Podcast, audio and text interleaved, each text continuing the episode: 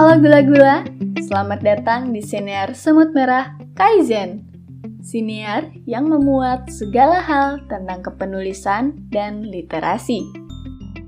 Bulan Februari ini akan dipenuhi dengan berbagai karya cerita dan opini dari para semut dusun fiksi. Selamat mendengarkan!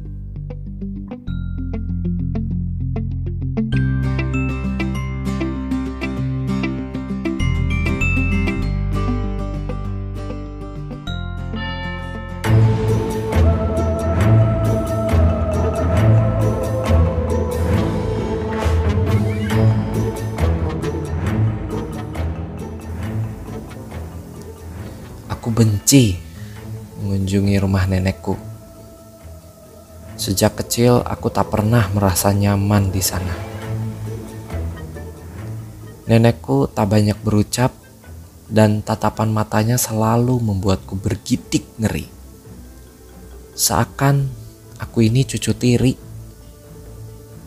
Namun aku tak sanggup menolak. Entah bagaimana ibuku selalu tahu kalau aku mencari-cari alasan, seakan dia bisa membaca pikiran. Setelah 6 jam perjalanan yang melelahkan karena kemacetan, akhirnya kami sampai. Rumahnya begitu megah bak puri, namun seperti dirundung awan kelabu tak berkesudahan. Bulu kudukku kembali berdiri. Nenek duduk membelakangi kami di kursi goyang, memangku sebuah buku tua. Belum kami mendekat, dia menutup buku itu dengan sekali hentak, membuatku tersentak.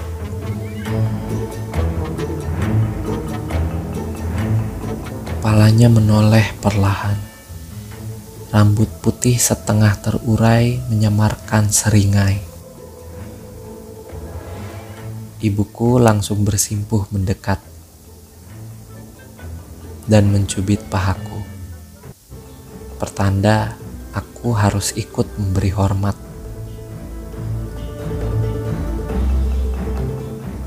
Ibu menyapa nenek dengan bahasa yang tak kupahami. Nenek berdaham dan menilik diriku dari ujung kepala sampai ujung kaki. Aku tak kuasa bergerak ataupun berucap. Tiba-tiba saja mulut nenek komat-kamit dengan cepat. Aku kehilangan kesadaran. Saat aku tersadar, aku sudah dalam perjalanan pulang dengan tubuh memar. Kepalaku begitu nyeri. Namun, setiap kali kutanya ibuku apa yang terjadi, mulutnya rapat terkunci.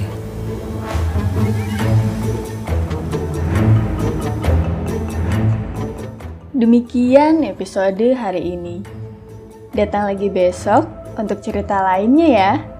Salam literasi.